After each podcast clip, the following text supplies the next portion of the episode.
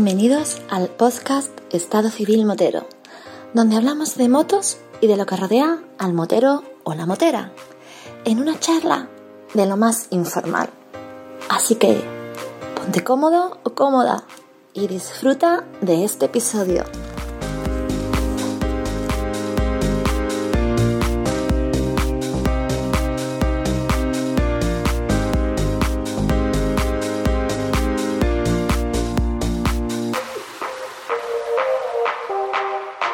Pasa, chaval?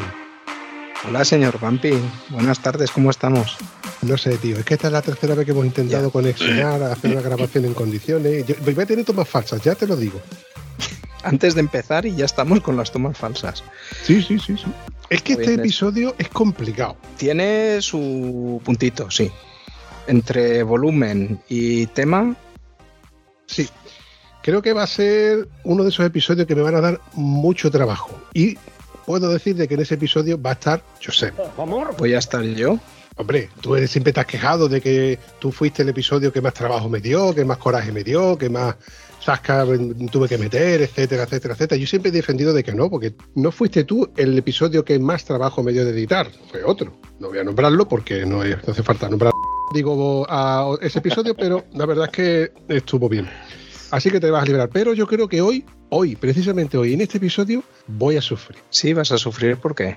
A ver, vamos a ir por partes. Mm, ¿Cómo crees tú que hoy hemos terminado haciendo un episodio diferente? First things first, I'ma say all the words inside my head. I'm fired up and tired of the way that things have been. Oh, ooh, the way that things have been. Oh, Empezó un episodio diferente porque ya hubo un episodio anterior en el que un grupo de, personajes se comentaron que querían ir a la isla de Man. Luego, por otra parte, contactamos con alguien que tiene experiencia en haber ido a la isla de Man, haber viajado allí. Y hemos intentado hacer una mezcla de todo, así como si fuera un libro de autoayuda, un libro de, de estos que hay para enseñarte a hacer cosas, y hemos intentado hacer algo así. Yo tengo que contar, por mi parte, que las casualidades de la vida, de esas veces que yo estoy mirando por las redes sociales y en Facebook, vi una conversación de un señor que estaba, bueno, que estaba convaleciente. Y bueno, lo primero que se me ocurrió fue animarlo y decirle que bueno que, se- que una, tuviera una planta mejora, eh, etcétera, etcétera. Y casualmente este hombre me dijo de que escuchaba el podcast de Estado Civil Motero. Cinco minutos después ya me estaba contando de que había estado en la isla de Man, que había escrito un libro, que había colaborado en podcast, etcétera, etcétera, etcétera. Y claro, eso para mí es gasolina, eso me encendió y digo, ¿cómo? Esto es contenido gratis, esto tengo yo que intentar de buscarlo. Pero al poco tiempo que yo intenté mm, que se uniera a una conversación con los tres integrantes del grupo de ATPC Peluzos que se van a la isla de Man, intenté contactar otra vez con él, pero desapareció de las redes sociales. Y dije, hostia, este hombre se ha desaparecido. Lo comenté en el grupo de, de- de los becarios, ¿no? Los becarios de SM, del Estado Civil Motero. Y arduo, ahí estaba mi José, sacó la, la- la artillería, fue buscando por entre todos los detectives privados que había por habidos y por haber. eh, eh, bueno, ¿cómo fue exactamente la cosa?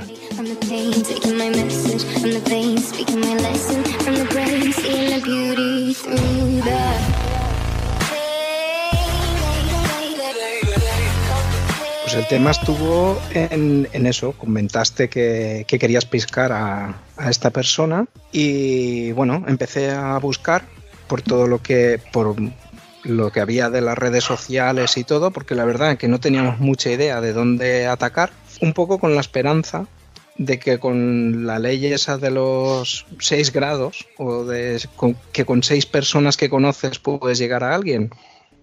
Y tiré seis cañas y resulta que pescó en las seis cañas. Yo no sé cómo nos lo montamos. Porque vi una foto que tenía en un grupo, encontré ese grupo en Facebook, en Facebook mandé, mandé al administrador de ese grupo, luego seguí viendo el artículo, vi que aparecía con una foto que ponía Ayora, entonces claro, tengo dos buenos amigos que son de, de Ayora, del mismo Ayora, me acabaron dando hasta el nombre de familiar, dónde vivía familiares. el número de cuenta creo que es lo único que faltó. Sí, sí, eso te iba a decir yo, que solamente te faltó el número de cuenta y cuánto ha gastado la factura de la luz y poco más. así fue, así fue. Y así fue como pescamos a, a Víctor Manuel Ávila Lázaro. Hola, ¿qué tal, Víctor? ¿Cómo estamos? Hola, buenas, Josep. Sí que te alabo la labor de investigaciones, porque sí que hubo un tiempo, como dijo que estuve convaleciente y sí que me quité bastante de las redes, porque tanto yo como mi mujer hubo una época en que estuvimos bastante de médicos y casi desaparecí. Y después cuando un poco me volví a reincorporar, yo la casualidad que por otro podcast que también he colaborado con, con Cuento Contigo, fue eh, Miquel de la Misal, que yo tenía tres o cuatro mensajes privados y por otro lado también gente de Ayora, cuando entré estaba, había carteles de Se Busca, la policía local, había un ballenero japonés por ahí con un cartel, los aviones de la playa también, te están buscando, te están buscando, tiraron también, desde un helicóptero de Ceprona, tiraron tabillas y ven a este tiburón, digo, lo mismo quieren algo de mí, y ya, ya me, me pusimos en contacto y pues sí. Entonces, sí que me busca. Ya por, por cansino me tuviste que acercar. Sí, no, sí, pero fue una sorpresa de ver que por dos o tres, pero ¿qué habré hecho yo? Digo, no debo tanto dinero, digo, algunos que otros sí, pero en tantos sitios de España diferentes. Y sí, hombre, pues una, una alegría. Vamos, ya así fue como, como, como fue el contacto. Y ya veo el por qué. Buenas noches, Víctor. Buenas noches, Pampi daremos por sentado de que eres una persona importante cuando, eh, por, tantos medios de comunicaciones te, busca. Vamos, en mi casa a la hora de comer soy importantísimo, vamos. Fuera de ahí ya nada.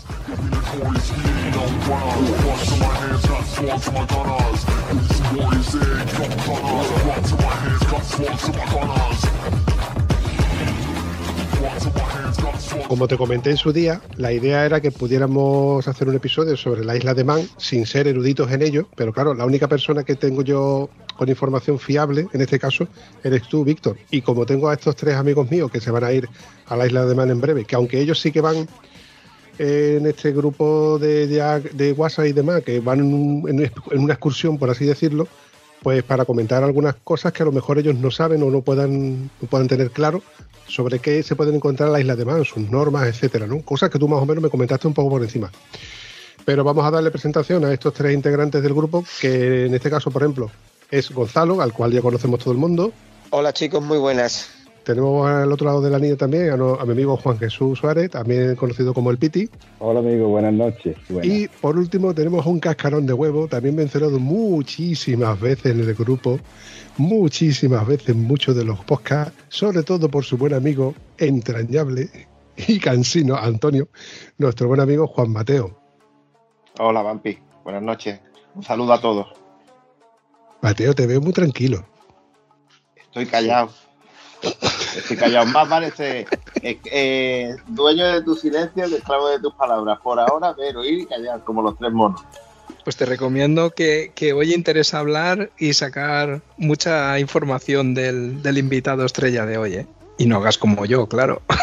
Víctor, tú me mandaste un audio de, de precisamente de Miquel de la Misa en el podcast este donde me comenta un poco la información. Y yo te comenté de que yo no suelo documentarme sobre la gente que con la que suelo hablar, porque me gusta que ellos cuenten en primera persona su vivencia y su experiencia sin que yo me cuente. Y, al final es una sorpresa y yo pregunto o hago preguntas referente a, este momento y esta espontaneidad que, tiene el, preguntar en este momento, precisamente, valga la redundancia. Pero claro, cuando empecé a escuchar al principio, no, me enganchó lo primero que yo escuché, y es que tú has sido piloto desde muy temprana edad. A los 13 años empecé. Sí, empecé en resistencia a ciclomotores, que pues, se sabe que por aquí, por la comunidad valenciana, es muy típico lo de las carreras urbanas. Y siempre en las fiestas de los pueblos, ahora ya no tanto por el tema de la seguridad, pero eso de montar una carrera urbana, feria y fiestas, que se llamaba, era bastante, también por el sur de la, y el este de la de Castilla-La Mancha también, y empezamos con unos amigos ahí en el pueblo, resistencia ciclomotores. Yo tenía dos primos hermanos corriendo motocross entonces, uno de ellos bastante a nivel alto, alguna prueba del nacional, y eso fue lo que nos enganchó. Después seguí, pero me pasé al campo. Después seguí con el enduro, también en el territorial, el servicio militar me pareció un poco la cosa y, y vamos a seguir practicando un poco en la calle hasta que después volví otra vez a, a las carreras de clásica, pero esta vez ya en, en circuito. Y luego eso a nivel de piloto. ¿Llegaste hasta el federado? Sí, sí, claro. Sobre todo en enduro. En enduro estuve cinco años, sí, federado. Y en velocidad dos.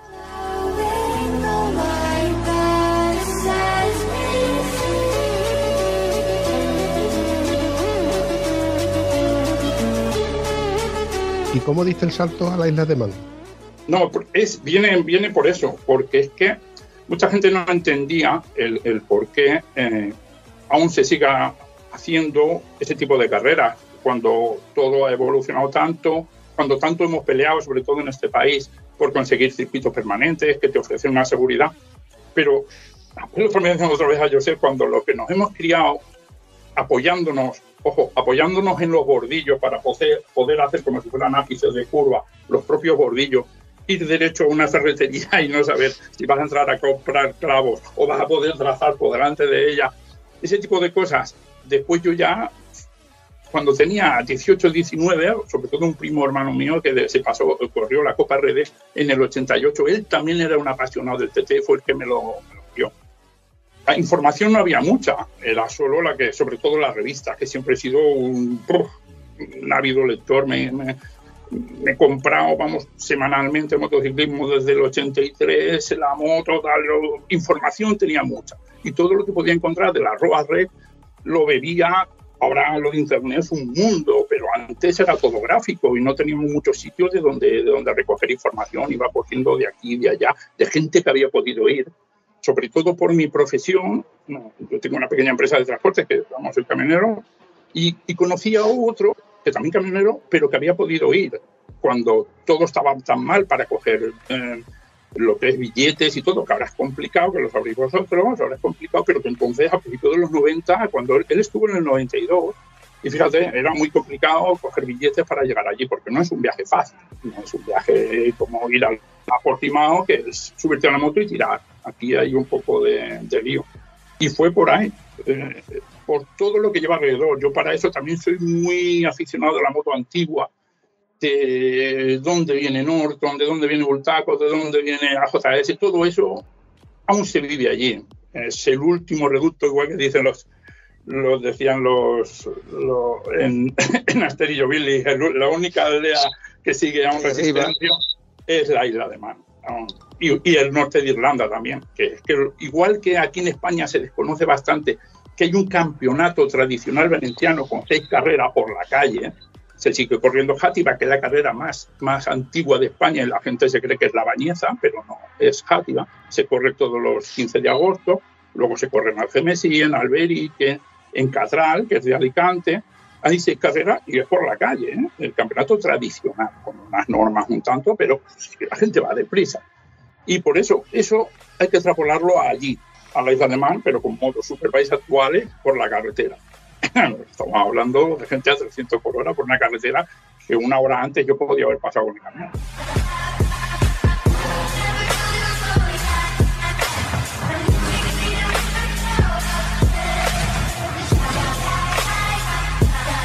Entonces, ¿tú llegaste a correr en la isla de Man? No, correr no, pero puedes rodar todo lo que quieras, ¿eh? Por el mismo trazado, eso es un poco complicado de explicar, pero tú puedes rodar todo lo que quieras por el mismo trazado y hay un, eh, hay un tramo, el tramo de la montaña, donde no hay tráfico. Es desde la esquina del, del pasando Ramsey, que por aquí tengo mapas, lo que pasa que no sé si se ve, más o menos. Sí se ve, sí. ¿Sí?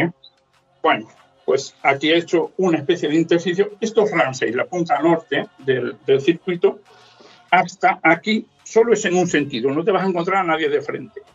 Daba la casualidad que hasta el año 2004-2005, este solo lo, lo, abrían el domingo loco, que era el Bad Sunday, el, domingo loco, que eso sí que lo habréis oído un poco en la tradición del PT. Ahora no, como vean que había muchas sepias, había banners de todo el mundo prácticamente y había golpes de, aficionados, ahora lo dejan durante todo el TT, lo dejan para un lado. Y luego el resto de recorrido en la isla de Man no hay límite de velocidad.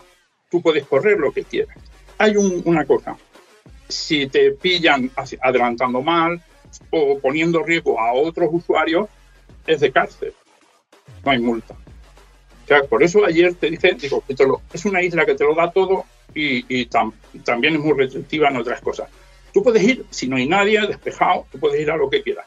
Y puedes adelantar conciertos, pero sin, sin, que ellos consideren que es conducción peligrosa. Si es conducción peligrosa, o sea que tú ves que está despejado. Además, la- los lugareños, esas dos semanas, son muy, vamos, se arriman, se apartan, ven motos, te ayudan. Es su feria. Otros andaluces, como su feria de Sevilla, su feria de Huelva, su feria- sus sus fallas, es su fiesta. Son dos semanas donde el mundo de la moto está pendiente de ellos y ellos lo saben. Y vamos, tienes que hacer mucho el loco o algo así para que te, te lleven de allí. Tú mismo lo has dicho que, ellos están acostumbrados a, verte rodar. Entonces, doy por hecho de que tú, antes de la propia carrera, tú, tienes que rodar de alguna manera para poder probar el, el propio circuito. Justo es que aunque no quieras, aunque no quieras, para colocarte, una hora antes eh, cierran todas las calles y todas las carreteras adyacentes. Pero claro, ti- tienes que colocar. eh, es libre, te puedes poner donde quieras. Solo hay algunos espacios, eh, algunos espacios que no te puedes poner porque por la seguridad misma. Pero hay un equipo de Marshall que allí los tienen. En, además, eh, si os metéis en la página oficial del TT, si tenéis un cierto nivel de inglés, podéis eh, estar como Marshall dentro del, del TT. Admiten a gente de fuera.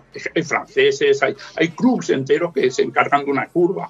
Para ellos es una tradición y un honor que les permitan ser Marshall de, de esa curva. Están eh, en sitios donde eh, protegen un poco la escapatoria o sitios que son privados.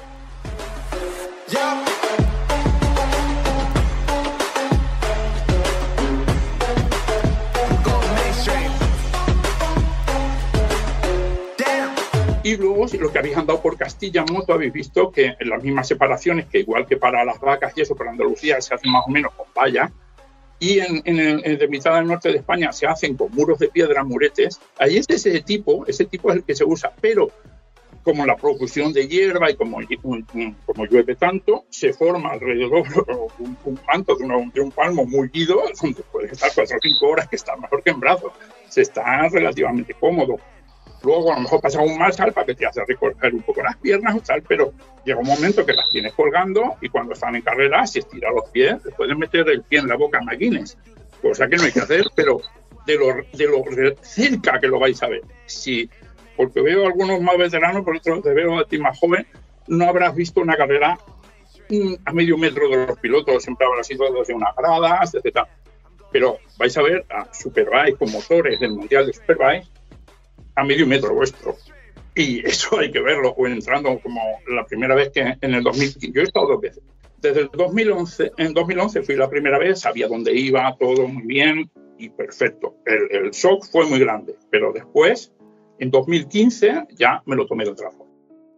sobre lo que dice Víctor de la implicación de la isla en, en lo que es la carrera, en esta carrera y todo, eh, me suena que hasta hay un podcast que solo habla de, la carrera, de la isla de- del TT, que diría que es durante todo el año, iban contando noticias y todo esto, o no lo sé la periodicidad, pero sé que tienen un podcast en el que hablan de las carreras y todo, por lo que decía Víctor, de cómo está involucrada toda la isla en, en esa carrera. Radio, Radio TT se llama. Yo soy, yo soy socio. Radio TT, esa después es la que se encarga durante todo, prácticamente las 24 horas, durante los 15 días que dura la carrera, en directo, oírlos es un pasote, porque tienen gente en cada punto y te van dando en tiempo real por dónde van pasando. Y como es a crono, cuando le tienes un poco cogida la medida del circuito, que prácticamente no, no, bueno, no puedo darme la de nada, lo tengo ya bastante memorizado y son 60 kilómetros, ¿eh? Y 219 curvas. Pues vas viendo el tiempo de compensación con los demás. Y vas, eh, te creas una, aunque no lo veas. Y este año, por primera vez, se va a poder ver en streaming.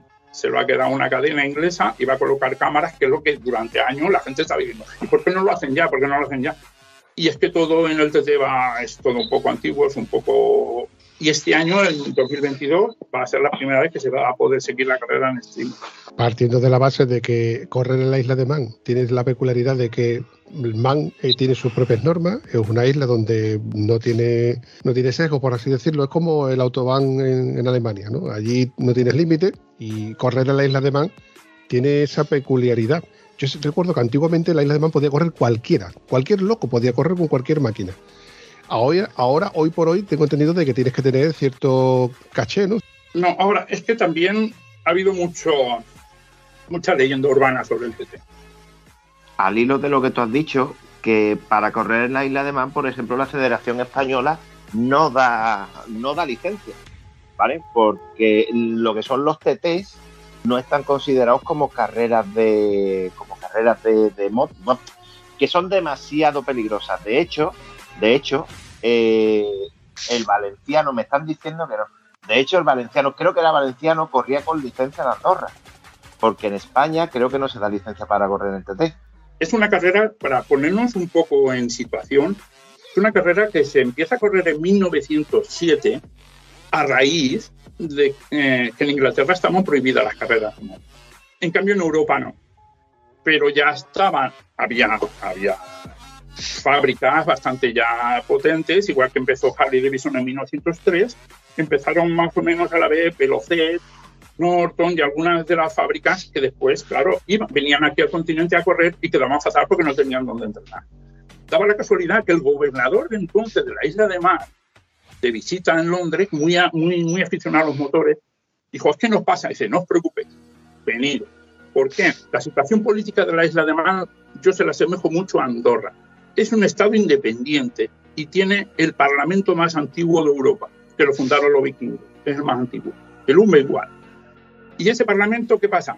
Que como no tienen ejército, tienen nada, igual que Andorra, la señora de Man, que no la gobernadora, el gobernador está elegido democráticamente allí, la señora de Man es la reina Isabel II. Por si pasa algo, vienen ellos. Y por eso rinden pleitesía. Pero no, es un país independiente. De hecho, tenéis que llevar cuidado allí. Mirad, estos son 10 libras de la isla de Man. Lleva el triskelion en medio. Esas solo valen allí. Si las lle- lleváis, es que la gente se cree que es como una dependencia, como si fueran las Canarias, como si fueran. No, no, no son islas británicas, ¿eh? están dentro del Imperio Británico, pero es un Estado independiente igual que Andorra. Tienen su propia libra, su propio. El inglés no es el mismo, luego te entiendes, el poco que sabes es el poco inglés que sabes, lo sabes allí también, pero tienen el más. Es un, es un, como un dialecto del, del- inglés y por eso hay que llevar un poco de, de cuidado. Y por eso Juan Pablo desde 1907, que se viene corriendo desde allí, ¿eh? desde 1907, después en 1949, que se instala, el, o se funda el Mundial de Motociclismo, cuando conocemos la primera carrera que se corre en el mundo como campeonato del mundo de velocidad, se corre en la isla. Ojo la importancia que tiene.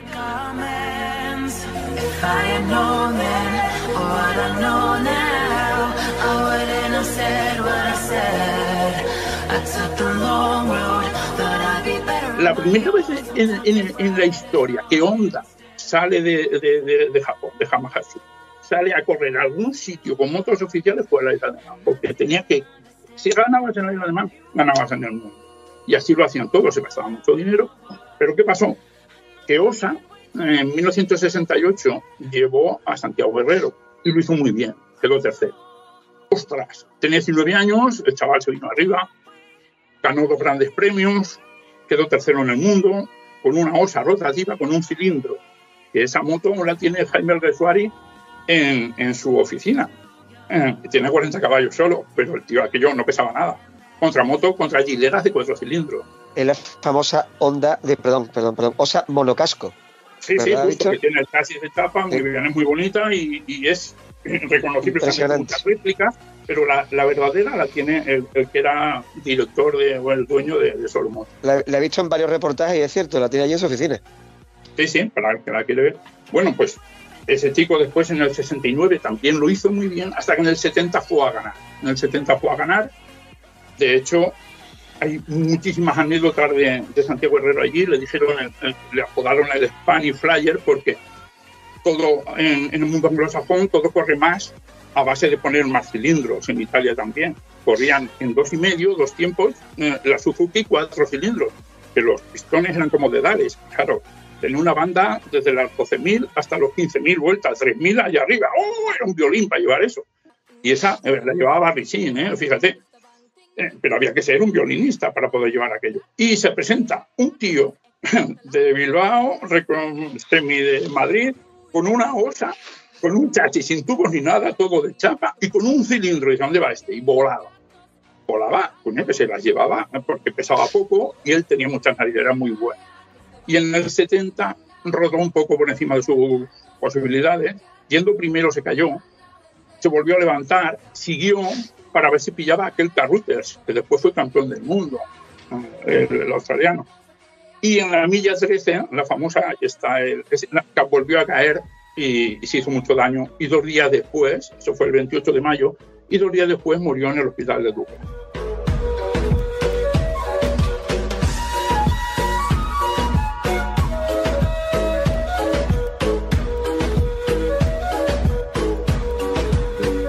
Raíz de eso, de que la muerte de Santiago Herrero, la, porque ya se veía que ya teníamos a Nieto en, en las cilindradas pequeñas, teníamos a Ramón Torras, también estaba, que era el que iba a triunfar en las cilindradas grandes y el, y el- y el régimen entonces veía a un español que, madre mía, menos mal, ya no van a ser todo moto pequeña, este tío entonces...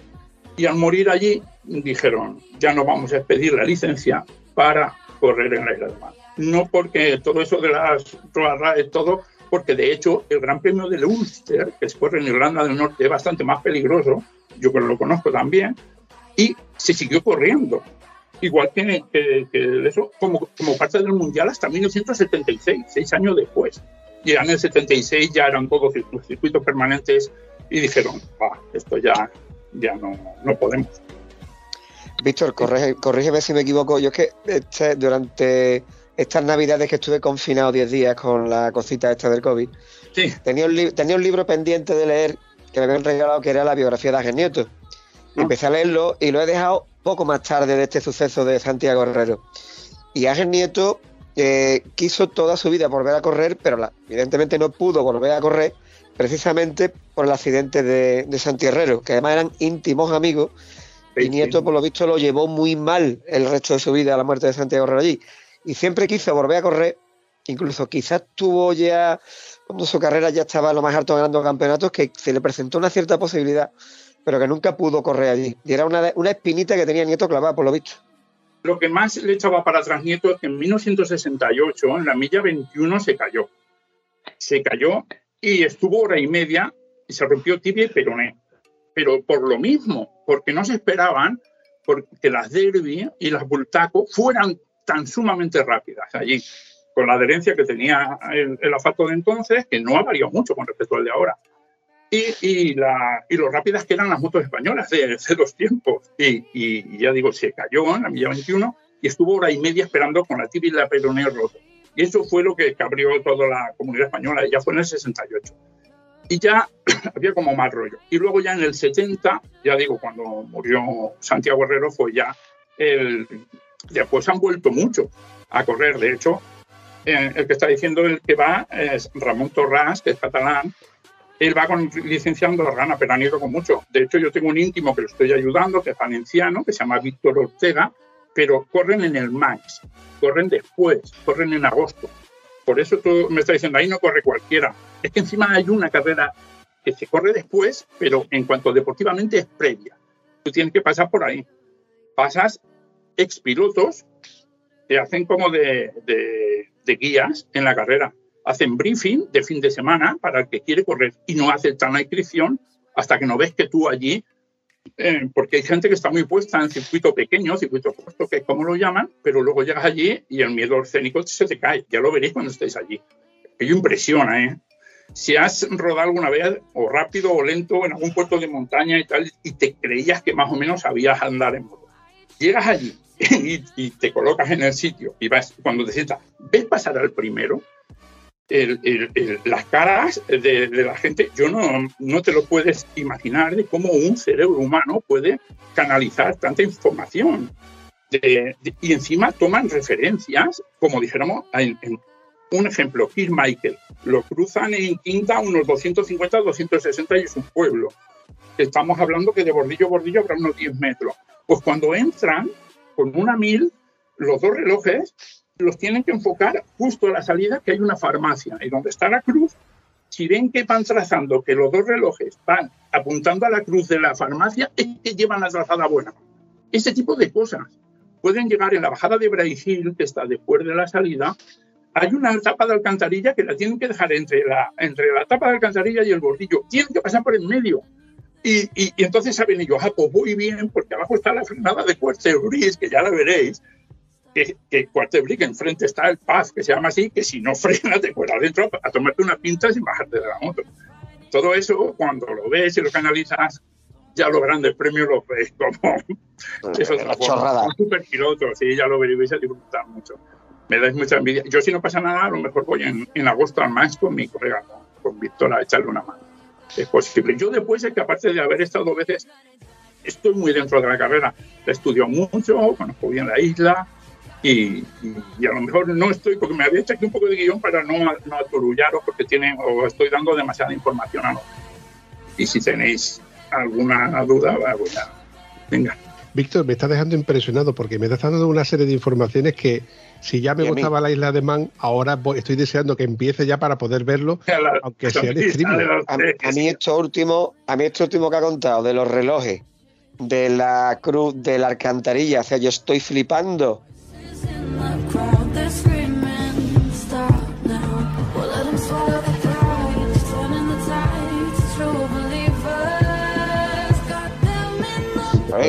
Visto, yo recuerdo como caso, como caso extraordinario, la primera vez que entro en Jerez, en los 80, que voy y me pongo en Ferrari, y en ese momento viene Kevin Chuan con la número 34 de Pepsi, y abre gas, levanta la rueda delantera, va dejando una marca negra en el suelo, echando humo, y va mirando para atrás a ver si viene alguien, y a mí aquello me pareció directamente de otro sistema solar. Si yo ahora voy a ver un tío con una Superbike de mil centímetros cúbicos con el doble de peso que la 500 de Schwann haciendo eso. O sea, la referencia es la cruz de una farmacia entre los dos relojes.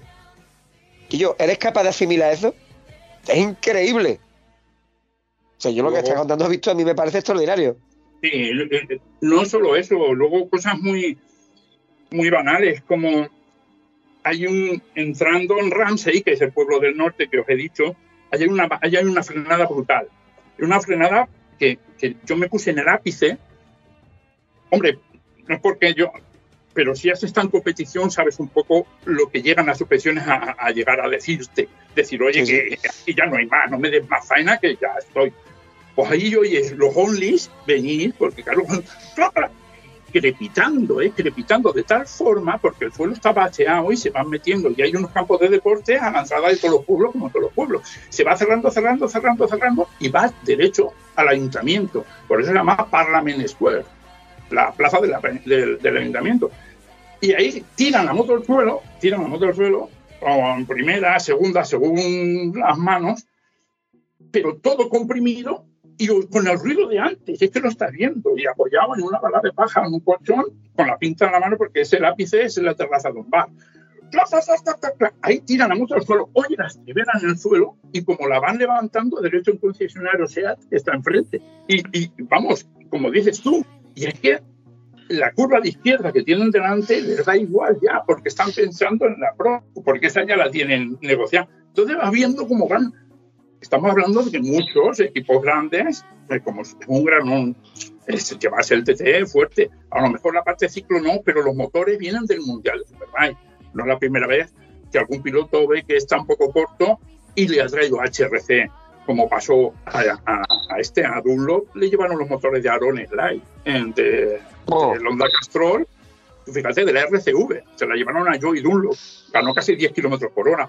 Pero es que estamos hablando de que en la bajada de Krenny Bar los motores fallan, les falta una séptima velocidad, bajan a 320, donde yo bajaría muy despacio con el trailer cargado. ¿Por qué? Porque está bacheado, ¿eh? Yo bajé con la CBR 1000F el- la primera vez y yo tantos vídeos me había tragado que cojo Highbull Corner, entro deprisa y yo veo el paz allá abajo, digo, empiezo a meter marcha, machuflo, ah, huevos, un poco más y pierdo la gafa.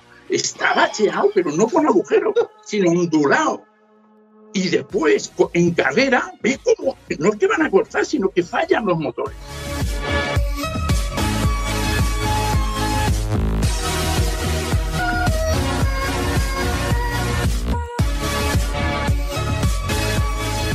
¿Me- ¿Te imaginas? De lo alto que van de vuelta necesitarían una séptima marcha. ¡Pa, pa, pa! Digo, digo, sobre todo las caguas, las caguas fallaban un montón. Y luego llegan allí a la, curva del Trinidad, que es el famoso paje que está en la, en, la montaña, con una terraza muy grande. Ahí, a unos 150 más o menos, tiran la moto a la derecha y salen, que es muy bonito ponerse a la salida a la izquierda. Ahí yo he estado tanto en el 2011 como en el 2015 y tiene, uh, porque salen, te pasan por debajo de los pies, ¿eh? Gente con 260 caballos, motores en mundial de Superbike pasándote por delante de la boca. Y nada, es una sensación salvaje. This is the start. Hide and seek, reason and rhyme, grand and glorious. Esto es otra, otra pausita que voy a hacer porque los tres que están abajo están babeando. No han dicho ni pío, sobre todo el Piti. Yes, yo es que no soy capaz de interrumpirlo. Después, si queréis, eh, me queréis preguntar sobre, si es que si no saluda, lo que hay alrededor de la carrera, que os va a interesar mucho. Hoy Y, luego el, el- el formato de la carrera. voy a enlazar, pero de todas formas, visto, tú, tú lo hablas como, como tú lo quieras contar. Ellos, ellos están aquí expectantes, pero que en un momento dado, si quieren preguntar, preguntan. Dos cositas que te voy a decir. Mateo es el omnipotente señor todopoderoso dueño del concesionario SEAT en Almonte. Casualmente. Has comentado ahora SEAT. Y Juan Jesús Piti es compañero tuyo de quinta rueda. En pisa pedales también. Claro. Lo Y yo, bueno. y yo soy el que se encarga de ponerle zapatos. A todos. Yo llevo, yo tengo un, yo tengo una franquicia de Euromaster. Pues vas a flipar con eso cuando veas llegar tres o cuatro trailers de Dunlop, levantar la lona y ver que van neumáticos de 190 tal, sin jaula, la típica. Yo llevo muchos neumáticos a veces también, sobre todo que vienen de fuera, los humo y eso. Me dedico al transporte de contenedores en el puerto de Valencia. Y, no, y, y los que vienen a jaula vienen más, pero no a granel, de la cantidad sí. de neumáticos que se gastan en esas dos semanas. Y, y sobre- tanto Dunlop como Mercedes montan allí un, un bosque salvaje.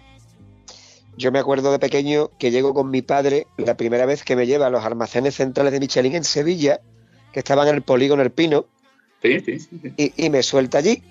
Y claro, mi padre se pone a hablar con los que están por allí, y yo me acerco a una estantería donde veo un montón de neumáticos en lija apilados en la parte de abajo, de moto. O sea, yo tendría en aquella época 13, 15 años, no tendría más.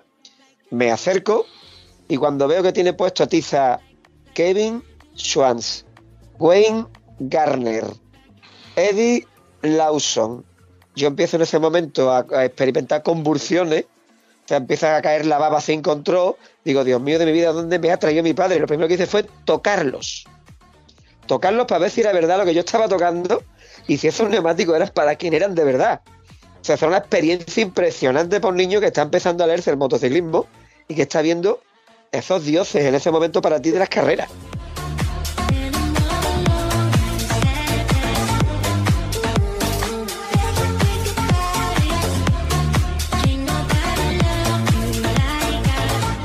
Te va a Imagínate, yo, gustar lo que hace Me- Mercedes, tanto Mercedes como Dunlop con sus ruedas. ¿Qué hacen? Que si ganan la carrera, ponen la velocidad media, la que han ganado, y si baten algún récord de velocidad, ya flipas. Y lo exponen como si fuera la moto. Te ponen John McGuinness, 135 millas por hora, y en la fecha, y la gente se hace fotos al lado del neumático. Todo parte allí de algo que ha ganado. Algo que sin eso no hubiera sido posible. Y le dan el valor, ponen Claro. el valor y que un neumático gane. Y, y sobre todo la velocidad media que ha conseguido. Y luego bueno, esa- ese neumático, hay algunas veces que hasta lo subastan y todo para alguna cosa benéfica. Pero sí, sobre todo el de. Estáis hablando mucho de lo que es mecánica, de lo que son neumáticos, pero yo sí voy a más, sobre todo es por la experiencia humana. Porque ver esas personas bajarse de su coche, con su carro, con su mujer, con sus dos niños, ponerse el mono, ponerse en la recta de meta y decir, bueno, la recta de salida y decir, me voy a jugarse la vida. Porque es que se juegan la vida y sabe que tiene a su mujer y a su hijo, a sus dos hijos, a sus tres hijos, y van a jugarse la vida.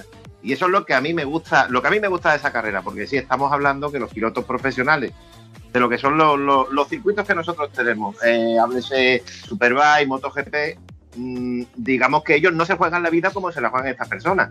Y ellos no son profesionales y se juegan su dinero y se juegan su vida. Sí. Estamos hablando que de los 10, 15 primeros sí son profesionales, ¿eh? son gente Vale, que pero- después también corren, muchos corren el británico de Superbike también, mm, que son, son grandes pilotos, corren en el Mundial de Resistencia y luego hay muchos que prácticamente solo se dedican a la road race, que en, en nuestro mundo latino está menos visto, pero hay 10 carreras ¿eh? en, en Irlanda del Norte. Aparte de Lusler, luego está la Norwest 200, que también hay tela con ello, que es el triángulo de Coraline, en Irlanda del Norte, que ahí el Gran Premio de Luster, Duntrod, eh, la Oliver Moon, que esa se corre en Inglaterra, pero todas las demás hay un, hay un catálogo muy grande de carreras en carretera. ¿eh? Pero se ganan la vida como se la ganan los pilotos de. No, no, realmente superestrellas hay 7 8. A eso me refiero. No, me refiero superestrellas de que juegan- Claro, de que ellos se juegan su dinero, se juegan su vida y ponen su dinero, exponen su dinero, exponen su dinero. Pero ojo, eh, tú cuando ves un pado eh, en el Nacional, ahora los abren en el, en el CER y puedes andar y tal. Pero allí estás, eh, ayer ganó eh, el, el, en Superbike, porque luego hay varias, ya ahora os contaré que hay seis categorías. Este año van a eliminar las eléctricas. El chico que ha ganado en Super Sport ayer, ahora está agachado con su mecánico abriendo el cambio. Y tú te puedes agachar con él. Y tú le dices, hostia, yo soy mecánico en España y la uñeta, yo lo he visto gente meter baza y lo está viendo allí. Y cuando se levanta con la mano de brasa, dice, one foot, y el tío se hace una foto contigo. Y el tío ganó ayer.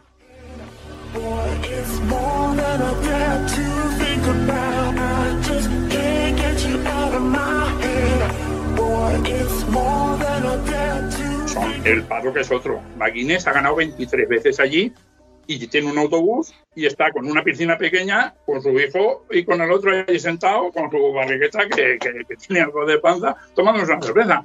Y puedes hablar con él. Yo he tenido allí con Mike Misa, con, con gente que, que de verdad tiene peso. El, el- allí el, es, el ambiente es otro, es- es- es el que había en las carreras aquí hace 30 años. Cuando tú ibas a las 24 horas de Montjuïc, veías, más o menos podía estar por el paro, ahora igual. Es que precisamente, al hilo de lo- que dice Juan Mateo, es que el- la isla de Man es el último reducto del romanticismo en moto. Sí, O sea, sí, tú vas sí. allí, yo hago la, yo hago la, yo lo- o sea, cuando pienso en, en Man, me acuerdo, por ejemplo, yo he participado en muchas carreras de enduro, y a las carreras de enduro vas tú, como decía Juan, tú vas con tu furgonetita o con tu carro, con unos amigos, vas a echar fin de semana, terminas, te comes tu bocata de tortilla o hacéis allí una barbacoa, que no es lo que se hace en las carreras profesionales de Gran Premio, que son gente que corre por el, sencillamente por el amor a las carreras. O sea, es lo que tú dices de este muchacho que ha ganado Super Expo. Este hombre habrá pasado toda la semana trabajando, eh, quitándose horas del trabajo, va a tener la moto preparada, se pega un madrugón, se va para allá, sale, gana sin medio, jugándose la cartera y la salud, y ahora está con su mecánico, y el tío tiene, tiene ese detalle de lo que tú has dicho, una foto, y el tío se levanta, se hace la foto contigo, y tú tienes acceso a ese taller improvisado allí en el suelo, la caja de herramientas abierta. O sea, eso es lo que a mí me sigue gustando todavía del mundo de la moto. Porque, a ver, como Fórmula 1, como MotoGP, eso está tan profesionalizado que parece que es otro mundo completamente distinto. Ya no es, ya no son las carreras del aficionado, ya es un auténtico negocio. Sin embargo, esto sí, esto sigue siendo lo que los aficionados queremos. Los equipos más punteros sí que llevan un, un despliegue un poco más, pero aún así son muy cercanos. Pero estamos hablando del tío que a lo mejor ha quedado el 12, que es queda entre los 20 primeros, ya te dan una réplica de oro, que, que eso va por réplica según la distancia que tú quedas del ganador. Es que esta carrera, si me pongo a hablar, necesitamos tres días. Porque no es un primero, un segundo y tercero tal cual. Es un primero y segundo y tercero por tiempo. A veces cuesta un poco saber cómo va la carrera. Como lo sueltan. Ha habido algunos años que lo intentaron, de, que, de hacer la salida en, en grupo. Fue complicado y había accidentes. Después de dos en dos. Los entrenamientos se hacen de dos en dos. Y siempre por la tarde. ¿Ves? Ahora sí que. Estos son detalles para, para la gente que va allí. Llevar por la mañana Podéis hacer tal, moveros o elegir un sitio. Es bueno tener un poco un guion preestablecido donde os queréis poner, porque es bueno. Si después, porque la isla, tener una, una idea de que es más o menos como Ibiza de grande. Tiene unos 85.000 habitantes y, y esto, estamos hablando de unos 25 kilómetros de ancha y casi 100 de larga.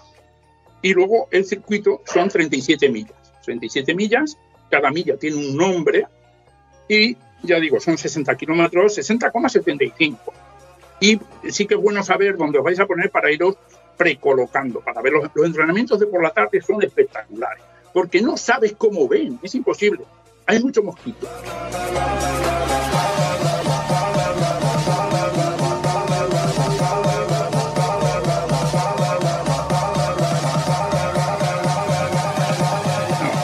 Aquí tenemos invierno, hay cuatro, ahí solo tienen dos. Tienen el invierno y la del tren, no hay más. Allí se hace frío.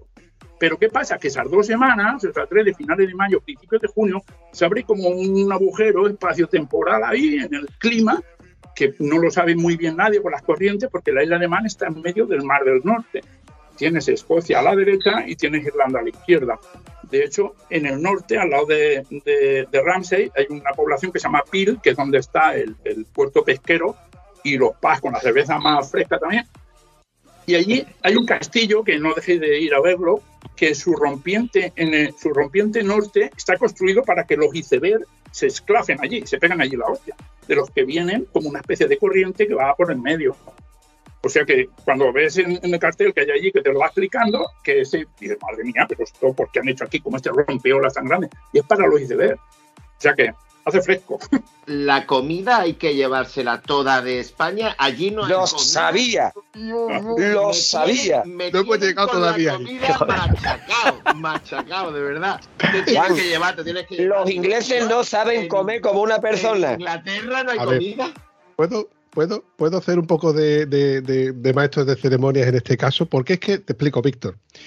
Como estos tres chiflados, estos tres amigos míos, estos, eh, estos tres maestros de, de su vertiente, ellos son eruditos en, su materia. Y eh, como los tres se van en, un grupo que comentaba al principio, a una isla de Man donde van a ir con tiendas de campaña, etcétera, y ciertos días pues irán montar a la tienda y otros que no. Entonces, eh, la pelea de los tres, en la cual yo me, me- me- me meto también, es el habituallamiento que se tienen que llevar. O sea, provisiones, botiquín, herramientas, eh, te- tema de acampada, etcétera, etcétera, etcétera. Y en este caso, Mateo dice, vamos a ver, que vamos a ir a la isla de Man, que allí vive gente, que no nos vamos a ir a África. Y Matt y Gonzalo, en este caso, tiene toda la razón del mundo, que sí, pero que allí los ingleses comen de puta pena. Y ahora es cuando Víctor nos va a aclarar un poco la, historia. Vale, sí, vais a ver la mejor carrera del mundo. Pero es un poco peculiar en ese sentido también. Si os queréis llevar algo, bien, algún blister de estos de jamón y algo de queso, nosotros el primer año no lo llevamos, después ya no. O sea, que no pesen y que os va a llevar. Porque luego los supermercados allí están bastante bien, pero eso sí, hay que tener de morro fino nada. El morro un poco largo porque no tienen no solo ya lo que es la comida, sino la costumbre y en cuanto a los horarios. Hay gente, yo me como un cura andando por la calle, no tengo ninguna reticencia con, con nada. Y, y luego con gente que me fui el primer- la primera vez, sí que andaban un poco en ese sentido, pero aquí podemos ir, no aguanta, aquí hemos venido a ver motos y- y- y lo que hay que hacer es sobrevivir. Pero ¿qué pasa? Que los pubs eh, no es como los nuestros, sino como ellos son los originarios, hacen el, el- el famoso fish and chip, que encima eh, eh, lo inventaron, o sea, que lo copiaron los cocineros, que eso lo sabéis los andaluces, lo, lo copiaron los cocineros ingleses en, en, en- en Cádiz y saben frito. Por eso que no, si no era hervido, aguanta, era hervido, pues lo hacen bastante bueno. Sí que es fletán y tal. Todo lo que van haciendo es, es lo que aquí consideramos fast food, un poco comida rápida. Luego, lo que es la capital, en Douglas, en Douglas es un poco también que no vais a encontrar una oferta gastronómica, pero hay algún restaurante italiano.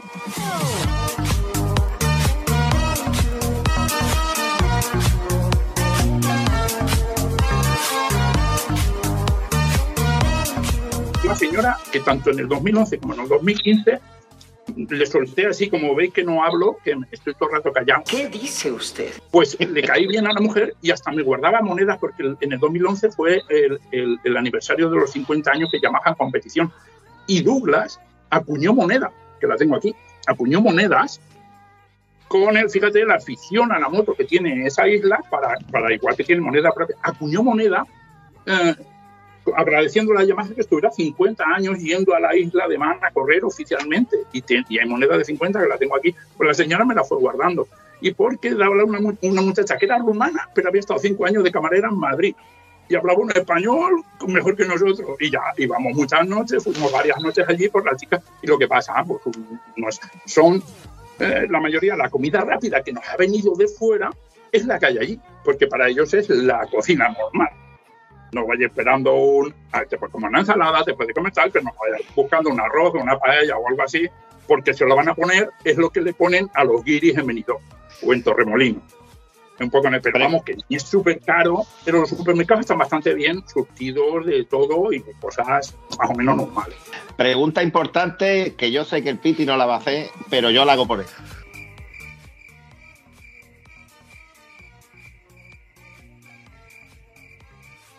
McDonald's hay, para comprar un CBO y un McFlurry. Sí. Y un chipi wiki, sí. Ah, pizzería. Eh, eso, pues, las comidas de la mediodía, como los días. de- luego os vamos a, a recular un poco. Ya estamos en carrera.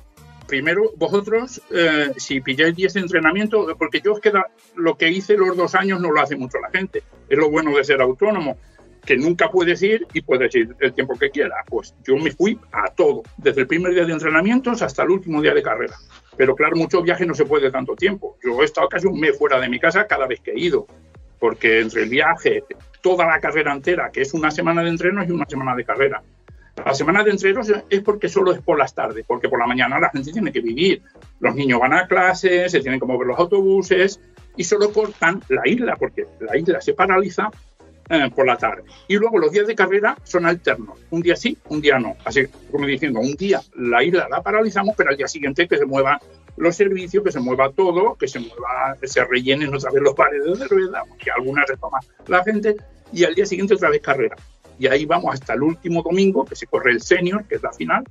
Y luego mucha gente se organiza el viaje de coger un poco de entrenamiento y alguna carrera. Porque una vez ves una carrera te da un poco igual, de, de ver la buena, que es la última, que es el senior, por ver eso. Lo, ¿Me entiendes? Porque no tienes tanto tiempo. Lo que sí que tienes que ver es lo que vais a ver.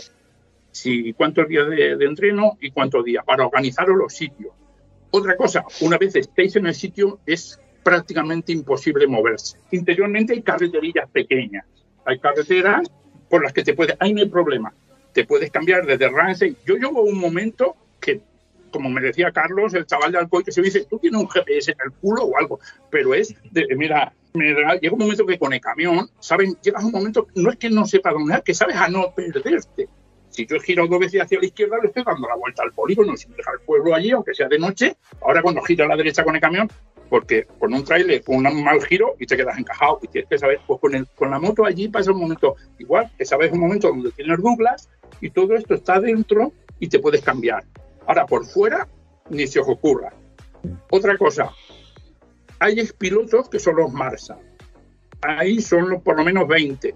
Cada año, cada ATT van con una moto diferente porque se las ceden una moto que quieren proporcionar. Las dos veces que he ido yo fueron con la CBR 1000 RRDS. No llevan ni matrícula ni nada, solo con una chapa que pone M. Esos son Dios.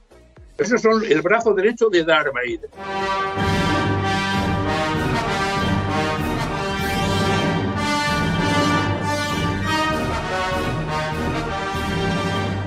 Son expilotos y esos tienen más, mm, casi más autoridad que si fuera la Guardia Civil de Tráfico, porque ellos realmente son los que controlan la carrera. Van muy deprisa y se quitan el casco y podría ser cualquiera de nuestros padres. Tienen 70 años, pero son expilotos y con y van muy rápido. Y estos se ponen en un cruce porque ha habido un accidente o algo y la policía les pregunta a ellos, oye, ¿esto qué? Y como uno de esos, como señalen con el dedo, porque cuando salís del barco, allí en el puerto de Douglas hay un cartel bien grande. Estas son nuestras normas. Y si no os gustan, sale un barco cada media hora. Allí no se, te- aunque tengas el barco o que tengas el hotel pagado, todo pagado, te montan en... Yo vi a un padre holandés con su hijo que los mandaron a... Yo creía que era un poco para que la gente se, se comportara, pero no. Cruzaron y luego se cambiaron de sitio por dentro del circuito. Vamos, eso está súper, vamos, vamos, vamos. Eso es entrar con una guitarra eléctrica en misa, eso no se puede hacer. Pues lo, lo, lo, lo metieron, los metieron al barco y lo mandaron para casa. ¿eh? Hay cosas que te puedes poner donde quieras, pero una vez ha puesto el huevo, dice, ay, me he dejado esto en la moto. Y la moto está al otro lado. Pero como hayan cortado, o me he dejado la bebida, o me he dejado tal, pues pídele al de al lado, pero que no vas a poder quitar. Pero bueno, entre carrera y carrera, pasos, no. Son cuatro horas, son tres horas, o algo que te hayas dejado, te has dejado la moto en marcha, hasta que se acabe la gasolina. No vas a poder cruzar. Sweet dreams are made of this. Who am I to disagree? Travel the world and the seven seas. A ver, señores, que quede claro. Hay que ir cagao, meao, con la caja de condón en el bolsillo y dinero en metálico. A nosotros nos han recomendado que no, que llevemos una tarjetita de débito. Porque la libra manesa, que lo podrá decir Víctor, no sirve para nada fuera de la isla de Man. Y además no te la cambian, no las quiere nadie. Entonces tienes que pagar con tu tarjetita. Esta es una libra manesa que me sobró de 10 libras, que no es poco, estos son 20 euros. Lleva el Triskelion en medio y solamente sirve dentro de la isla de mar. Y lo de la tarjeta lo sirve porque también esas dos semanas, tanto Visa como Mastercard, hacen un cambio especial. Porque la primera vez que fui, una chica del BBVA que conozco dice, bueno, que me está informando y resulta que hay burbuja. Digo, ¿y eso qué es? Dice, pues que hacen como una especie de cambio que cobran muy poco, apenas, solamente por sacar dinero en el cajero porque sabe que viene de fuera. Dice, eso lo hacen también a veces en Pamplona, en sitios que viene mucha gente de fuera para que no les machaquen. En sitios que lo hacen en Brasil cuando el carnaval. En Cana- dice, pues hay sitios que hacen como burbuja. O sea que es la visa, va muy bien allí. El dinero metálico, pues porque a veces te tomas algo en pequeño y tal, pero la tarjeta eh, para todo. Porque el cambio lo hacen muy bien. No es que después te vas a ver un, un susto en la visa que para qué. No, el cambio es un cambio bastante aceptable. A nosotros nos han dicho que hasta para tomarse un café, que ellos aceptan la tarjeta perfectamente. Esto que no hace falta CAR ni nada de eso. Pero que no está además, sobre todo por la ton- porque es que luego las monedas son muy bonitas, ya que tengo todas con el Triskelion y mola después llevárselas por tener recuerdo, que siempre te va sobrando alguna. La libra se parece mucho a nuestro euro, pero es eso. Víctor, como te he comentado al principio, estos tres individuos, estos tres integrantes del grupo de WhatsApp de A Tomar por Culo Peluzo, que les quiero una hartar, les tengo mucho aprecio, solamente me falta, yo qué sé, pues eh, ponerlos en la herencia, ¿no? Cuando por si algún día me pasa algo. Ellos tres van a ir con un grupo que, que hay de WhatsApp, etcétera, que son los que le están informando de los pros, los contras y lo que tienen que llevar y no tienen que llevar. Pero como si no supiéramos nada, eh, ¿tú qué consejos les das a ellos? Porque ellos van en moto, en tiendas de campaña, van ahí en, en plan de acampada y, por ejemplo, ellos no saben si tienen que llevar repelente para los mosquitos o si tienen que llevar vaselina. Lo que estoy viendo es que los tres no vais independientes, aunque vayáis con el grupo, o sí, ¿cómo vais? Nos vamos cada uno a una tienda de campaña, ¿eh? Nosotros nos queremos mucho, pero, Ah, pero luego el viaje como dice el cancino, como dice el cancino, para compartir camping dos hombres que quererse mucho y yo no los quiero tanto. Eso es así, compadre. Eso sigue siendo así. Son muy velludos, Salimos- sudan y hacen retro, ¿eh? Y después para despegaros hay que echar agua caliente, ya. Eh, mejor que no llega a eso, Víctor, Sí, mejor sí, que no. sí, eso hace- Y después para soltarlo hay que tirar de cada pie y hace un ruido desagradable. El osito de Como peluche. velludo, Te comento, salimos de Almonte. De Almonte salimos cinco y después llegamos a Santander. Santander cogemos el ferry, cruzamos hasta Plymouth. Pero en Plymouth se queda la gran mayoría. Pero 12 hacemos lo que son los, los pueblos Cotswold, ¿vale? Vamos a, en vez de estar haciendo el gilipollas, bueno, perdón, en vez de estar perdidos por allí por Plymouth y cosas de esas, bueno, pues nosotros vamos a hacer los pueblos Cotswold durante cinco días, ¿vale? Llegamos a Liverpool y nos tiramos a Man, ¿de acuerdo? En Man estamos siete días. Seis. En Man estamos siete- seis días, seis días, perdón, seis días. Y volvemos a Liverpool, en el cual en Liverpool nos quedamos tres. Y ya después nosotros nos venimos para abajo. Pero en realidad nuestro viaje no es con el gran grupo. Nuestro, nuestro viaje lo estamos organizando nosotros mismos. Bueno, pues consejos. Liverpool, desde hace 5 o 6 años, va gente de fuera, os voy a cruzar, va gente de fuera a robar motos. Sí, ya nos lo han contado, lo ya han nos lo han contado. llevan y van casi a tiro hecho, van sobre encargo.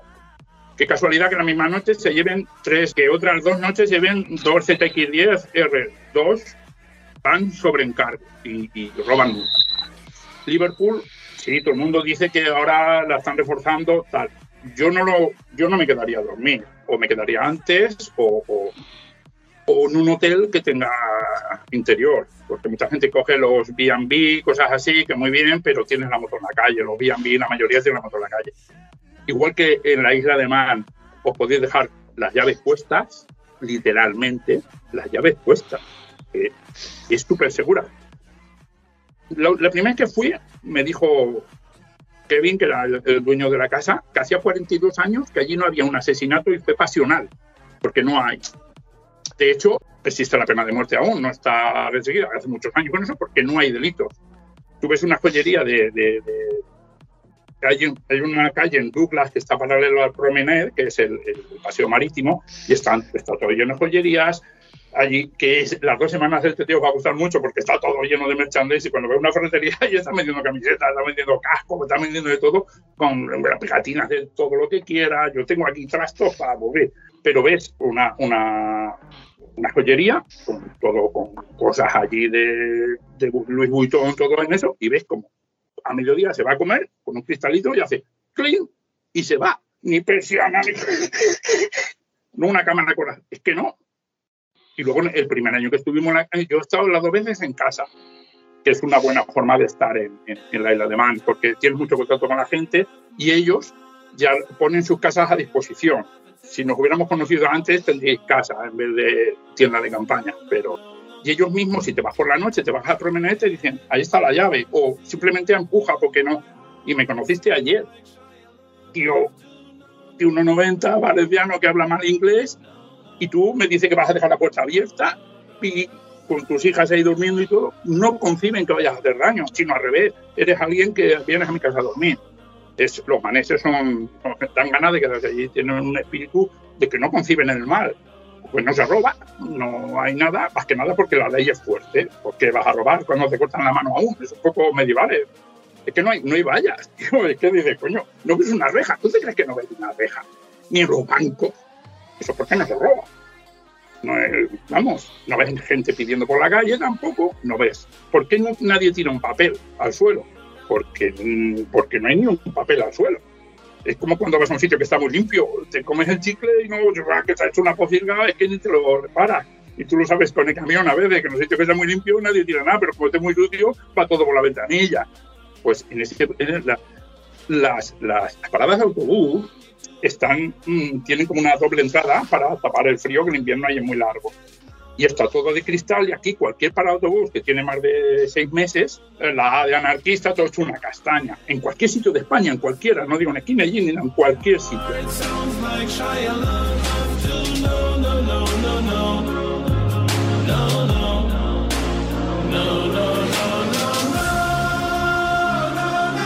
Allí tienen algunos 200 años, ¿eh? porque eran las paradas de posta de los coches de caballos que aún, aún van por, por, por la isla de Man, ¿eh? los coches de caballos, con, tirando del tren.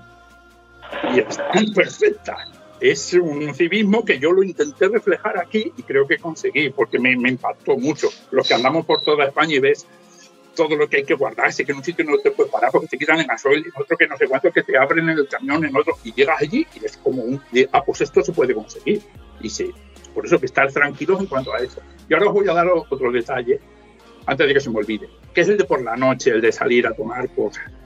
Todos los bars tienen una cuerda, literal, una cuerda de maroma de barco, puesta alrededor del bar.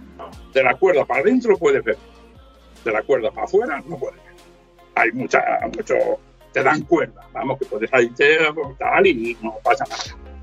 Pero puedes beber lo que te dé la gana. Ahora, eso sí, estamos hablando que no te van a hacer un control de alcoholemia. Cuando cojas la moto y te vayas al camping, o te vayas a la casa, o te vayas al hotel. Pero que no se note. Es lo que quiere la policía. Que tú sepas. Es que, igual que lo de la velocidad, ellos no, van encima de ti con la moto, no son tu padre.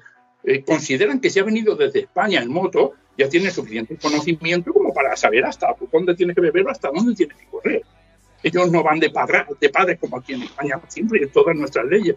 Ellos, si tú te coges una moto con bastante que estás bebido, pero tú vas normal, o sea que no se te note, vas tranquilete y sin hacer el ruido, ni corte de gas, ni nada de nada, no te va a parar nadie. Y funcionan así. Perdona, este es mi primer podcast que hago que en estado civil motero con el Vampi. Y te digo una cosa, si todos son como este, a mí este tío me llama todos los fines de semana, porque estoy disfrutando igual un cochino en un charco, macho. Bien sabe, no, no me hagas eso, vampiro, por favor. Me estoy quedando anonadado. Me estoy quedando anonadado, visto, de verdad, ¿eh?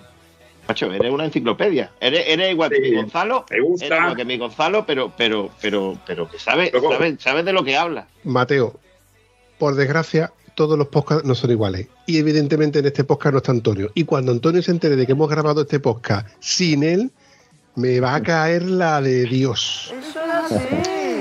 Por favor. Eso hay un remedio que se llama ajo, agua y resina. ¿Eh? Otro, Pregunto. otro detalle que tengo aquí que no se me olvide, que no se me olvide deciros. Lo de conducir por la izquierda con la moto, ¿lo habéis hecho alguna vez? No. Yo sí, con coche, yo con coche. Yo he viajado por Vale. países anglosajones y todo. La redonda, sobre todo, que es lo que más yo he ido a- porque una vez vas por la izquierda, yo he ido tres veces, eh, porque también estuve en Escocia, y, y la primera vez parece que da cosa. Parece que vas, sobre todo cuando vas en autovía, que vas todo el rato adelantando, pero vamos, no, ahí no va. Pero cuando vas en nacional y te encuentras una redonda, lo haré más. No, tienen una cosa que están pintadas de una forma que aquí no. Y es el triángulo anterior a la redonda está muy prolongado, que es, es casi imposible que tú te metas hacia la izquierda vas a coger la redonda hacia la derecha por narices. No te vas a colocar. Ya llegas y luego, si te ven dudar, ante la duda, la gente frena. Cosa que aquí acelera. ¡ah, No. Se. Y sobre todo, como veis, con equipaje, esto, claro, van viendo, normalmente te ayudan, si te paras a preguntar y tal. Y allí en la isla pasa tres cuartos de lo mismo. Una vez os cogéis a los cruces, salir y al carril que no ibas a coger. Al carril, yo siempre me lo iba pensando. No está de más que uno de los chicos que se vino en el segundo viaje era un chaval de Madrid que estaba muy nervioso con ese tema. Le dije que se pusiera, en, llevaba una Triumph, una 675, una Daytona, y en el carenado por dentro le dije que se pusiera dos pegatinas, a la izquierda y a la derecha, y la de la izquierda en rojo grande, así como para que se acordara todo el rato de que llevábamos la primera vez que repostamos, porque yo- el primer viaje yo también eh, fuimos hasta Plymouth y de Plymouth subimos, pero fuimos a Heysam, que está por encima de, de Liverpool, a coger el barco, no pudimos en Liverpool. Y ya enseguida digo, ¿qué? ¿Ya te la? Y dice, no, ya, ya la he cogido. Y ves, se le coge, no es tan, tan radical como parece. Algún Sí, sí. cruce dudas, dices, coño, ¿qué, qué? Pero en cuanto ves que te dan las luces, dices, no, el que no va mal es haz tú. Te cambias y no. Vamos, es relativamente fácil cogerlo.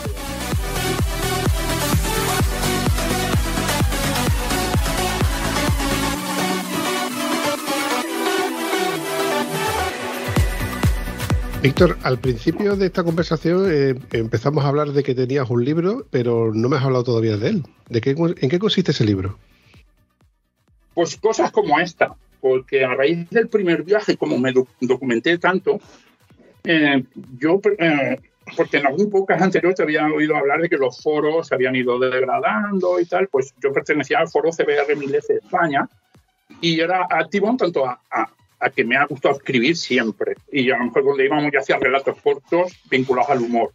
Algunos de los que te he mandado, sí, casi siempre dándole, porque ya digo, como he leído tanto sobre periodistas españoles, de, de como estaba harto de la palabra idílico, estaba harto de la negra cinta de asfalto que discurre sobre nuestra rueda, pero que cojones, que son tonterías, pues íbamos y si te tomas un carajillo te lo has tomado, y el otro que está tonto, como estáis hablando entre vosotros, eso no lo escribía nadie.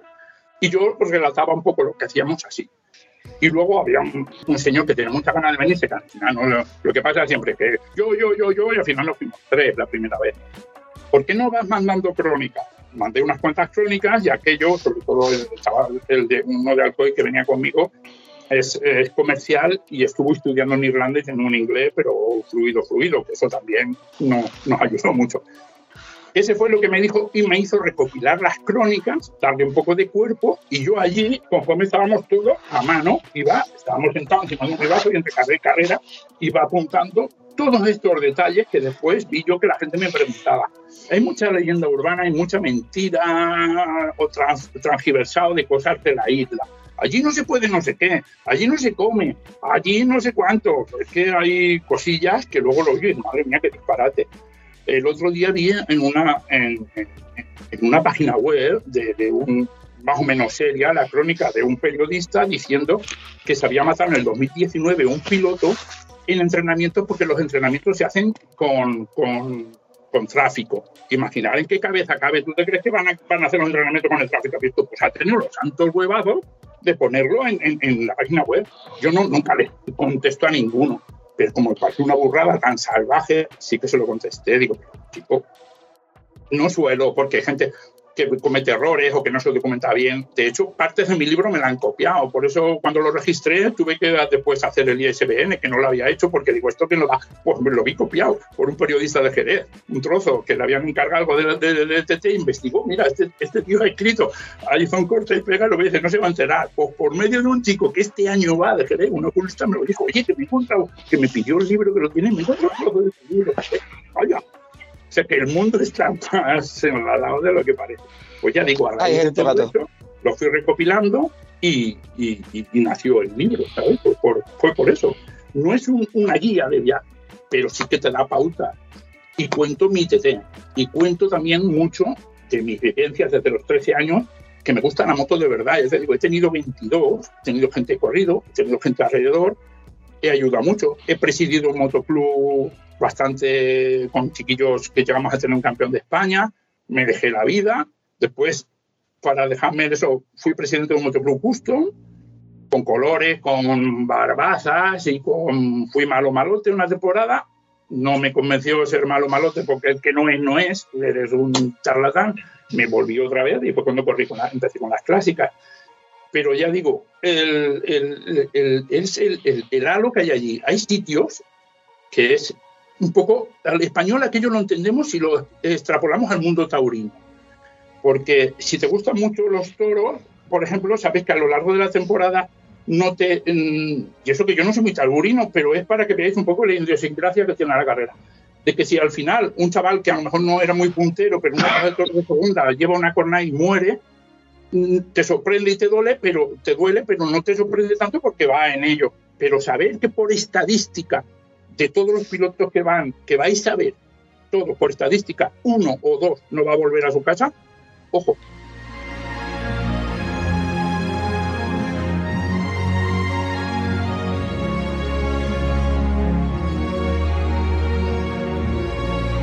La carrera que vais a ver, Sí. porque vais a ver un gran premio ahora Jerez en mayo o en Qatar la semana que viene y joder, cada 10 años y, y más eso de seguridad, si están cambiando curvas, si están no sé qué, es que los diferencias están muy cerca, es que no sé cuánto.